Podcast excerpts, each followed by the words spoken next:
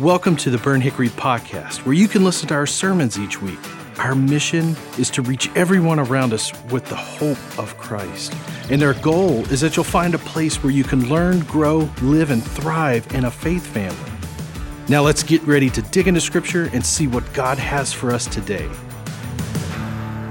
Well, good morning, church, and a big Merry Christmas to everybody, and also for all of us out there that are in the last minute shopping world. Now's our time to shine, right? Uh, it is our time to not only shine, but to pray that it's in stock. Amen. Uh, this year, it is not good for us uh, this year. A couple things before we jump into the message that I just need to say this morning. Uh, number one, one of the things that we do as the leadership of this place is to really and truly try to make a big place feel small. Um, it is incredibly important for us, for you to know uh, that you're valued, that you are a part. Being in groups, we talk about it every week, is a central part of who this church is. And when we talk about our Christmas Eve services, one of our goals in that service is just to be able to have an intimate moment, a family moment, a quiet, kind of that traditional, like this is Christmas moment. So this week, as you're setting your schedule, let me just almost beg you to say this be a part of one of those services. Uh, this week, they're on the 23rd and on the 24th. Pick them. I, I'm telling you this, they're all going to look exactly the same. All right, just come to one of them. Grandmas and mas, listen, need to tell you this. Sometimes your shame game is strong, and now it's time to put it on, right? Get the family here. Uh, get them here. You can shame on the holidays, it's okay. All right? So get them to one of those services. Number two, I just need to say this. Uh, for some of you, you're new. Uh, this is your first round uh, around the sun with us as a church. Can we just say that December is one of our biggest giving times of the entire year? So please, this week, as you're thinking, as you're praying of what your year looks like, how God has blessed you, the gifts that you're given, man, think about how you could bless in this place and what you could do to propel ministry to happen, how you could just give sacrificially this week as part of your worship, these last two weeks of our calendar year. I don't say this just in, in, in kind of lightly, but it really does determine a lot of ministry that happens throughout the rest of this year. So please consider uh, that in the end of your giving. All right, that was your public service announcement moment. All right, let's jump into the message. We are in the middle of uh, a series that we have entitled, And He Shall Be Called, where we're walking through this prophecy that was given 700 years prior to Jesus being born by a prophet named Isaiah. Isaiah. We've been hanging out in Isaiah chapter 9. We're going to launch from there again today. If you want to go ahead and find it and fire the app up this morning, uh, we're going to continue watching this prophet Isaiah that spoke into an incredibly dark moment, an incredibly despaired time, a time where tension was high, war was happening, no one knew what the next day was going to look like. And this man named Isaiah, with a message from God, steps in and he gives a message to an evil king and a group of people who really and truly did not care who God was in their life. And he begins Isaiah with an incredible moment. Isaiah didn't just kind of throw out this randomness of, hey, one day there may be some person that helps you, or he didn't throw out this idea that one day God would just send a person. Isaiah gets incredibly specific.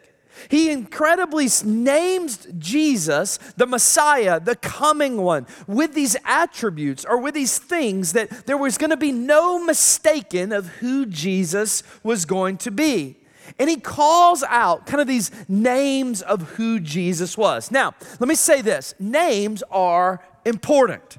They're important. You say, well, Matt, no, they're not. Yes, they are. In fact, let me just challenge you with this. For those of you that have kids, do you remember how hard it was to name your kid?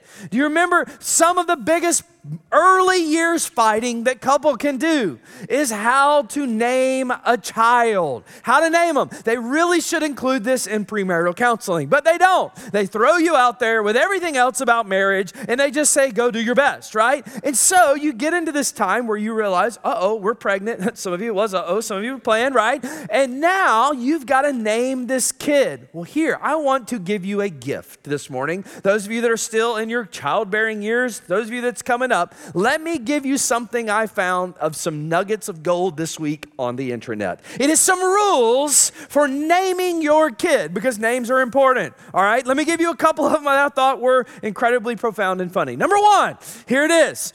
If you or your spouse have ever dated anyone by that name, it is off limits. It is off limits. You can't even name your dog that, all right? Just know that, unless you hate them, and then it might work, all right? You can't do it. That was number one rule. I thought that was, no one told you that, all right? Just thought I'd do it. Number two, this is for you guys out there. If you suggest a name of a daughter, that even closely reminds your wife of someone they did not like in high school, it's out. So don't do it. Pick up on the cues when you hear the stories. Don't even say it. Number three, all right, this is a good one. This is kind of for bonus points. Here it is. Number three, if you want bonus points in our society, name your child something that no one has ever named their child. All right, just go ahead and do it. Name it. I'm not going to name any of those names because some of you have done it and it will get me in trouble. Here it is, number four. Here's my favorite one off the whole name list it's to make sure Oh, for all things good. Make sure you say the name out loud before you name your kid that. Make sure, and make sure you even think about the possibilities of people that they might marry one day because weird things happen, right? Let me give you a couple I found this week in my extensive sermon research. Number one, how about this girl? Poor girl. She was born and she is named Anita Mann. Anita Mann. Think about middle school. Just think for a minute going through middle school with the word with the name I Need a Man. Is I Need a Man here? yeah, I'm here. Uh, here it is. How about this guy whose parents just thought it was funny? They were probably vegan. Uh, Christopher P. Bacon. Uh, crispy Bacon, get it? Uh, crispy Bacon, or is Crispy Bacon around? Uh, there it is. Uh, how about this girl? She, she was a liberal, uh, and her name is Eileen Wright. Uh, Eileen Wright. You can't even go to the protests if that's your name. Um, you can see how conversations may lean the wrong way. Uh, there it is. That was bad. Uh, here, here's uh, maybe Dave Ramsey's daughter. How about Lois Price? Lois Price, are you here? Uh, Lois Price. And my all time favorite, oh, I found this one this week. My all time favorite is, is a poor little girl named Helen uh, that got married, and she happened to marry into the Back family, which made her Helen Back. Um, Helen Back, which after 10 years of marriage, she affirmed that, yes, I've been there. Uh, there it is. So listen, names, na- that one will get me in trouble. Names are important. They're important. In fact, in our culture, let's just be honest, in our culture, we just name kind of mostly either were carrying a name or it just sounded cool or sounded good or nobody else had done it. But in the Bible, when you see names, they carry most of the time a meaning or a family line or something that has happened in someone's life, possibly a vocation or a region that that family is from. In fact, you could say that when you see a lot of people's names throughout Scripture, it, it carries with it or describes their, their character or their nature or a calling that is on their life. So, Isaiah, when he jumps into this text that we're looking at this whole month, he begins to bring some incredible form around who the coming Messiah was going to be. He begins to pull it down from this ethereal that, oh, something is going to happen, into an absolute concrete, here is how you will know who he is. And not only who he is, but what he's going to do. That's what Isaiah chapter 9 is doing for us. You see, we have the pleasure of being able to look back at Isaiah chapter 9. We get to see it how it was lived out and is now continuing to be lived out. But the people that Isaiah was giving this message to, they were just in a dumpster fire of culture. They were in trouble. They knew they needed something. They didn't know where to turn. And Isaiah said, Well, pause for a minute because let me tell you what's going to happen. In fact, let me read the text to us again Isaiah chapter 9, verse 6, and listen to the hope in this message. Isaiah 9, verse 6 says this says, For unto us a child is born. Now, pause there just for a minute. We haven't done this yet. And I, I realized this week that we hadn't spent much time in this first part. When Isaiah said a child is born, he is speaking towards the fact that, that this God, this Messiah that is going to come, is going to be fully human. He's going to be fully human, fully man. He was born as a child into the world as a child, and we are seeing the Savior. In fact, you may want to circle that word of human or child and write humanity of Jesus right above that because Jesus was fully human. But watch this for unto us a child is born, to us a son is given. Now look at the language because what is it doing? It's saying that Jesus is going to be given. Now there's some hope in that language. Because what that means is, is that Jesus is not something that we work towards. It's not something that we work for. It's not something that we just try to balance a scale out in life. And as long as I'm doing more good than I'm doing bad, then I will come unto eternity one day and he will say, Yes, he's mine. The Bible clearly says that Jesus is given to us. He is a gift. It is grace from the Old Testament being pointed into the New Testament and now we get to live it. That's what this week is about for us. That we celebrate the giving of Jesus, the incarnation of Jesus, the coming to this planet of Jesus. Now, when we see that a child is born. That's the humanity of Jesus. But now, when we see a son is given, what that is speaking of is the divinity of Jesus, the divineness of Jesus, the fact that he is not just fully human, but watch this, he is fully God. Isaiah is wrapping this idea all in this statement. He said, Man, yes, a son, the Son of God, the divine Son of God is going to be given. So we got the humanity in the child, we got the divinity in the fact that he was the Son of God. Now, watch this. Watch the rest of the verse. And the government will be on his shoulders. The government will be on his shoulders. What does that mean? That means that not only is he fully human and fully divine, but he's fully sovereign. He's fully sovereign. That means that, yes, Jesus has a role in the operations of eternity, in the operations of heaven, in the operations of one day when he reigns, but it also means he has a kingly role here on this earth. And he is the king of this earth. He is the ruler of the earth. Not only is he king of heaven, he is king of earth. He is sovereign over all. What does that mean? Nothing happens on this planet that does not pass through the character of Jesus. It doesn't pass through the filter of Jesus. It doesn't pass through the allowance of this happening from Jesus and the power of Jesus. I feel like when we see Jesus in his full human, fully God, fully sovereign, it is at that point we're able to celebrate the birth of Jesus because that's who he is. That's who he is, but I'm just keep going, all right? I know we haven't spent time in the first part. I thought it was important. Keep going in the verse. And he will be called Wonderful Counselor mighty God, everlasting Father. That's where we're going today. Let's keep going the verse. Prince of Peace. Now, for those of you type A'ers that have been asking the question, yes, next week, all right? Well, next week, we're going to finish this out. We're going to look at the Prince of Peace. We are having church on the 26th, all right? We are. We're back. Come in your pajamas if you need to, but we're back, all right? Here it is. So, Isaiah, what does he do? Talks about this fully human, fully God Messiah that's given to us. And then he begins to proclaim these given attributes of who Jesus is going to be of what he's going to do. Now, these four phrases that we've looked at, they're not just cool phrases, they're not just pithy sayings. These phrases are actual moments and actual felt needs of the people that Isaiah was speaking in context to. Remember, anytime you're reading the Bible, you've got to read it first of all in the context of the people that was given first, second of all, in the context of where we are now. So Isaiah throws out these phrases not as just these sayings, but as these moments saying, hey, this is what you need now. This is what you are going to forever need. And now we have the enjoyment of looking at it saying, these are the felt needs of who we need in a Savior. We've looked at the fact, right, that He is the wonderful counselor, the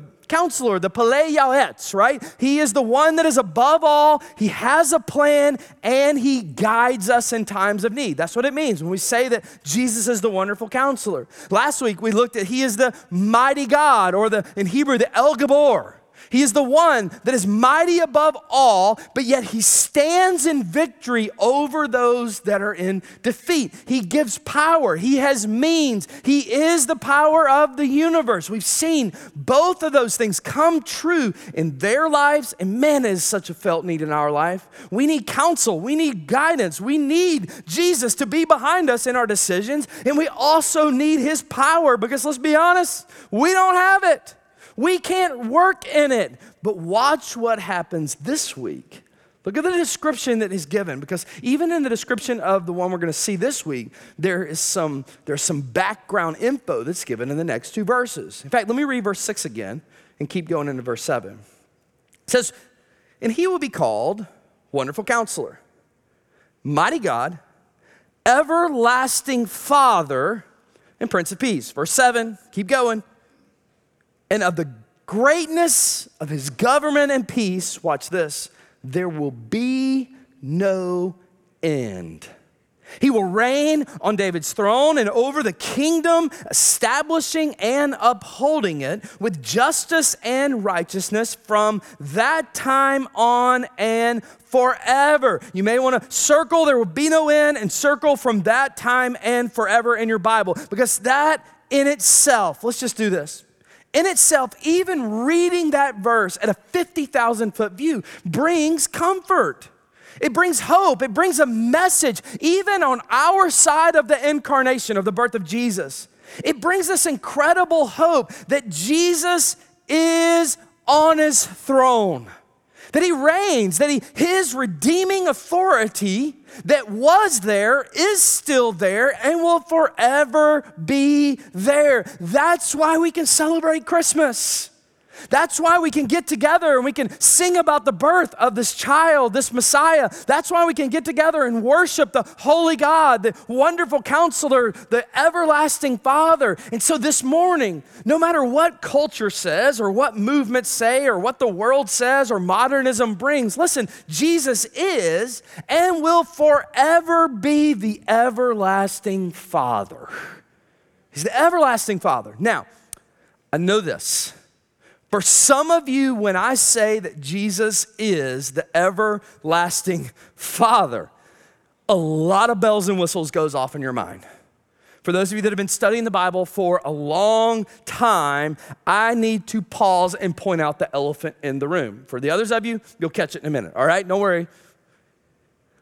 When you look at this verse, when you look at what Isaiah calls Jesus, at a glance, you see that, or you ask yourself the question did, did Isaiah just call Jesus the Father God? Are you tracking with that just a little bit? There's a problem in that. To which I would say, no.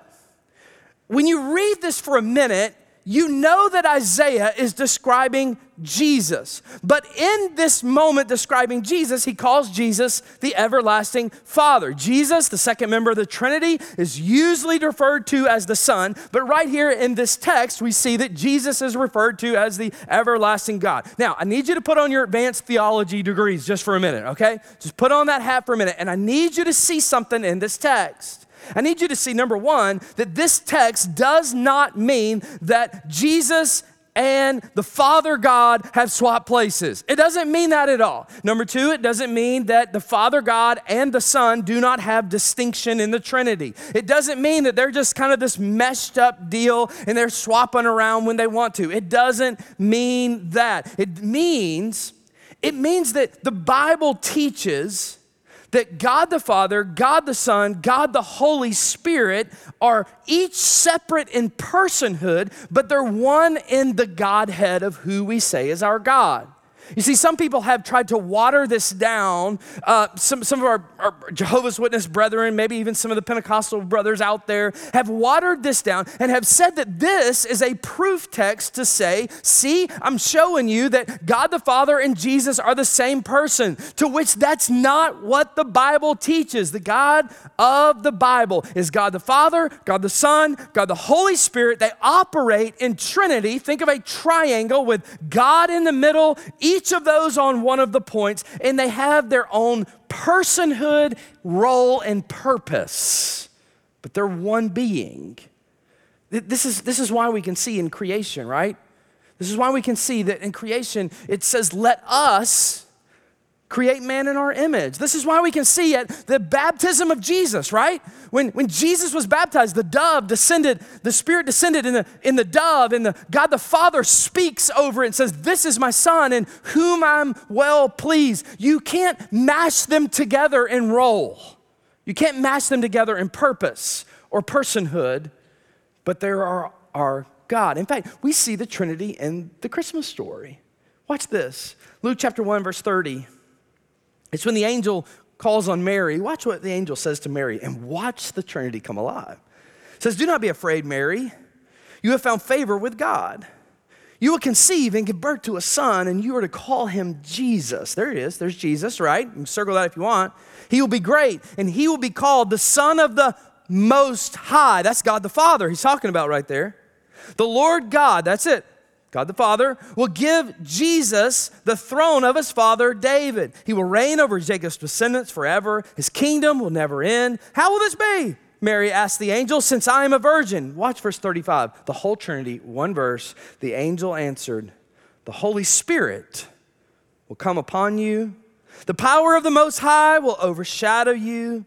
So the Holy One to be born will be called the Son of God. So listen, when you read everlasting Father, this is not speaking of God the Father, it is speaking of God the Son. When this prophecy came about, Isaiah is not combining them together. He's not giving Jesus the name that belongs to Father God. He's not declaring or speaking of the Trinity or the doctrine of the Trinity or any of that. What he is doing Isaiah is describing the fatherly qualities, and this is good, of who the Messiah is going to be in our lives. He's describing the fact that, that Jesus is going to have a tenderness, he's going to have a fatherliness, he's going to have a being about him that wants to come beside us and wants what's best for us. So when you read these names, okay, I know this is a teaching moment, all right? I know this is getting a little deep for some, when you read these names, wonderful counselor, mighty God, everlasting Father, think of them less as proper names and more as descriptions of who Jesus wants to be in your life. That's what Isaiah is doing. So let's look at these two words in the phrase everlasting Father. Everlasting Father, and let's see what it means. Because literally, the word everlasting, we don't even need the Hebrew for this word. It's quite simply forever. It's quite simply forever. And what does that mean? What is Isaiah saying in that? What Isaiah is doing is he is describing Jesus by saying that this Messiah that is coming is everlasting, which means, implication one, that number one, Jesus has no beginning. Jesus has no beginning. What that means is that Jesus has always been, He has always been present. Eternity did not bring Jesus about one day because they thought it was a good idea. Jesus is the one that brought eternity about. In fact, let me tie it together with a Christmas quote from Adrian Rogers. Watch this, this is going to blow your minds away. You better pay attention. He, this is Jesus, was the eternal Son who rested in the bosom of the Father without a mother and rested in the bosom of a mother without a father. When he was born at his birth, he was as old as his father and older than his mother. There was never a time when Jesus was not. Jesus went, does that blow you away a little bit? This little baby in a manger is older than his mother, but the same age as his father, but he doesn't have a father. see, that's the point, right? You see, when we see the Christmas story this week, when you read the Luke 2 account, when we, when we, when we look at it in our Christmas Eve services, don't think of that as Jesus checking up one day or God checking up one day and going, oh man, these people have gotten so far from us. Let's decide to do something. Create Jesus. Hurry up. Come on, let's go. No. Jesus has always been. He's always been there, and He's always been the plan. Jesus is not the plan B. Jesus is not there because something else didn't work. Jesus, from the beginning of time, from the Father, was knowing that He was the plan.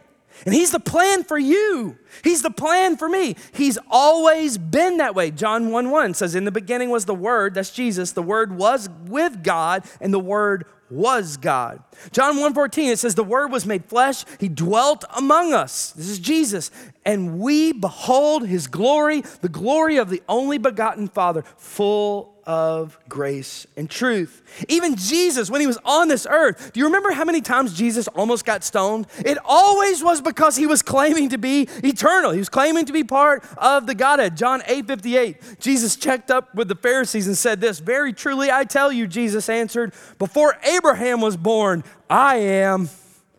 I am. What was he saying? It's like, I know you love this guy named Abraham. He's great. I've met him, right? I know him. I know old Abe. We're friends. But listen, I was way before Abraham. Jesus has always been. He has no beginning. Don't let someone pull him down into the to a uh-oh, let's create Jesus moment. But not only was he everlasting by being always born, but watch this. Jesus number 2, he has no end. He has no end. Do you realize the Jesus that we serve has always been and will forever be. There have been so many throughout history. There's been so many movements that have tried to cancel him, tried to change him, tried to direct him, tried to move him, tried to kill him, tried to get rid of him. And I've got news for you none of them worked. None of them will work. And catch this none will ever work. In fact, I've read the end of the book. Amen? We've read it. We know how this goes. Let me read it to you. Revelation 22. I don't know when the last time you hung out there was, but listen to this. It says, Then the angel, this is speaking of heaven, speaking of eternity, when believers are there, then the angel showed me the river of water of life, as clear as the crystal, flowing from the throne of God and the Lamb. There it is again God the Father, God the Son. That's the Lamb of God. Down the middle of the great street of that city, on each side of the river, stood a tree of life bearing 12 crops of fruit, yielding its fruit every month. And the leaves of that tree are for the healing of nations. Watch this no longer will there be any curse. The throne of God and the Lamb, there he is again, will be in the city, and his servants will serve him. They, he, they will see his face, and his name will be on their foreheads. There will be no more night. There will not need the light of a lamp nor the light of a sun, for the Lord God will give them light. And watch this, and they will reign forever and ever and ever and ever and ever. Look, Jesus is there. So, why is it that we think other people are ruling and reigning? Why is it that we give our attention to other rulers and reign? Why? Jesus is the one that's going to reign in eternity. So, let's serve the one that's reigning there now. He's everlasting. He's everlasting. This is what Isaiah is saying. They're going, look, this guy's going to come. He's going to be a Messiah. He's going to be wonderful. He's going to be all powerful, and he's not going to be temporary. Some of you think that Jesus was temporary in your life for a season, but he's not. He's still there. He will always be there. When you put these two things together, you see number three, that Jesus, as a result of this, will never waver in his character. Number three, he'll never waver in his character. Why? Because when you're everlasting, when you're all powerful, when you're almighty, and you're God, your character does not change. It doesn't change. You say, man, why does that matter? It matters greatly because I guarantee you, you will come in contact with people that say, well, I know that's how Jesus was then, but that's not what he would think now. No. No. What he thought then is what he thinks now, and it's what he will think in eternity. His character does not change. Hebrews 13, 8. Jesus Christ is the same yesterday, he is the same today, and he is the same tomorrow. No matter what modernity says to you, his character never changes. his regulations, his rules, his priorities, his precepts, what he has told us to do, just because culture swings, does not mean that Jesus did. It doesn't mean that he did. What is this saying? When you look at this promise from Isaiah this week, when you look at this child that was born, when you look at the Christmas stories this week, you can just be assured. You can be assured that the Jesus of the past, the Jesus of the future, is the Jesus is the incarnated one who came to live the life that you couldn't live, die the de- death that you deserved to die, and is now giving you life. And he's given you hope. He is everlasting. But the second word in the phrase is that he is fatherly. He's fatherly. You say, Matt, wait a minute. It's not what the Bible says. It doesn't say fatherly. It says everlasting father. Yes, but we've established that fact. He is not the father. He is fatherly. It's fatherly. What does this mean? This means that Jesus carries an eternal perspective of a perfect father for you and for me. It means he carries or he mirrors the Father God of heaven perfectly for you and for me. It means he is everything that you have ever wanted in an earthly father. Jesus has given you. Now, look, I, I know when I say that Jesus is fatherly, can, can, I'll just be real for a minute, okay? There's a lot of emotions in that statement. There's a whole lot. Man, for some of you, let's rejoice because we, we had dads that, that were incredible dads, that were there for us, that were there with us, that wanted what was best for us. We have fond memories. For some of you, you have fond memories of your dad. But, but I'm just gonna be honest, for some of you, that is not the case. It's not the case. In fact, anytime you hear that God the Father or Jesus as fatherly, you don't you you can't swallow that a little bit because you did not have a good relationship with your dad. You just didn't. You don't have fond memories from your dad. Some of the greatest pains in some of your lives come from some of your dads. And, and, I get that from your relationship with him. Maybe he was never there. Maybe he was there, but he was just emotionally not there. Maybe he just died early and you didn't have that kind of relationship with him. Maybe all you can remember about your dad is you felt like you were just always disappointing him all the time and you could never live up to that. Or maybe he was even abusive to you. Let me remind you of a truth. Never, ever, ever see the Heavenly Father and the fatherly characteristics of Jesus through the eyes of your earthly father. Don't let Satan do that to you because he's the perfection of your earthly father. He's the perfection. He's the perfection. I got to say that because when we read that Jesus is fatherly to us, we've got to feel that he's not the deadbeat dad that walked out on you. He is the perfection of what a father should be. He's the example of us that our fathers, how we should live. He is the hope that we can have him. So, how is Jesus fatherly? Let me give you a couple quick fatherly qualities, and woo, we've got to go. Here he goes. Number one. Sheesh. Number one. Got off a little bit there. Um, number one, it is Jesus who gives life. It's Jesus who gives life. Just like when your mother and father come together and give you life, it's really because of Jesus that you have life. And it's because of Jesus that you have the opportunity to have spiritual new life. Romans 3, Romans 6, 23, right? The wages of sin is death, but the gift of God is eternal life through Christ Jesus, our Lord. Romans 14, or John 14, 6. I am the way, the truth, and the life. What? No one comes to the Father except through Jesus. Jesus is the one who gives life. That's what fathers do. We give life. Number two, I told you we're going fast. Number two, Jesus is the one who provides life. He provides for us. He gives us life. Number two, he provides for us. One of the synonyms of a good father all through the Bible, is one that is a provider for their families. Now, look, right, let's, let's not play the culture card. Well, I'm, I provide. I get that, right? There's a 50%, everybody provides, but you show me a dad that's a good dad and he wants to provide. He wants to provide. He wants to give to his kids, wants to give life to his kids, give food to his kids, gives clothing, give a great start to his kids. Roman or Philippians 4:19. And my God, listen to what he says, will meet all of your needs according to the riches of his glory, what? In Christ Jesus. Christ Jesus is the provider. Even last week, I argued, right, on the mightiness of God. The mightiness means that He has the means to do it, the everlasting Father quality means that He has the desire to do it. He wants to provide for you, He wants to give you life. Jesus gives us he gives us the ways to get through tough situations. He gives us the means to walk through this life. He puts people in our path that can direct us. He puts words and messages in our hearts that can instruct us. He is the provider, but also, number three, the fatherly quality that Jesus cares for us. He cares for us. I had to put this one in there because some of you think that he is still this just person that is out there in the sky, this divine that doesn't care for you. But he does. He doesn't just want to give to you, He wants to care for you. He wants what, the, well, look at this 1 Peter 5 7.